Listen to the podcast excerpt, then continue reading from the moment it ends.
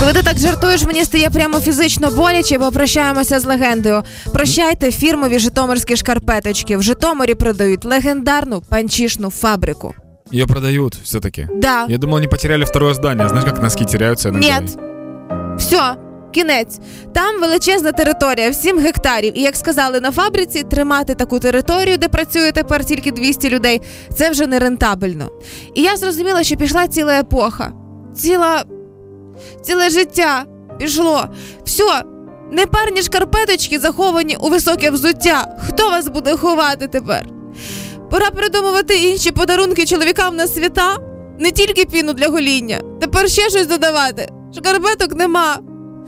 Прощайте міцні носочки і зручні манжети.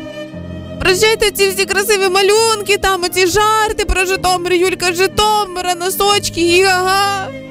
Юль, ну я думаю, что не стоит грустить, ведь они нам подарили так много моментов. Например, когда ты приходишь в гости, у тебя дырка на большом пальце, и ты носочек так натягиваешь и Чуть-чуть. под, и под пальцы, и немножко зажал его. И ты постоянно в напряжении, как будто, знаешь, ты в гостях, но ты сосредоточен очень сильно на чем-то.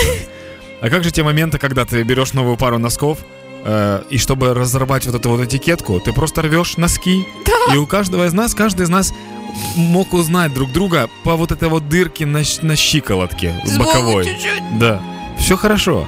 Уйдет эта фабрика, придет новая. Ну насправді так, я би так не драматизувала, як я вже перестаралася.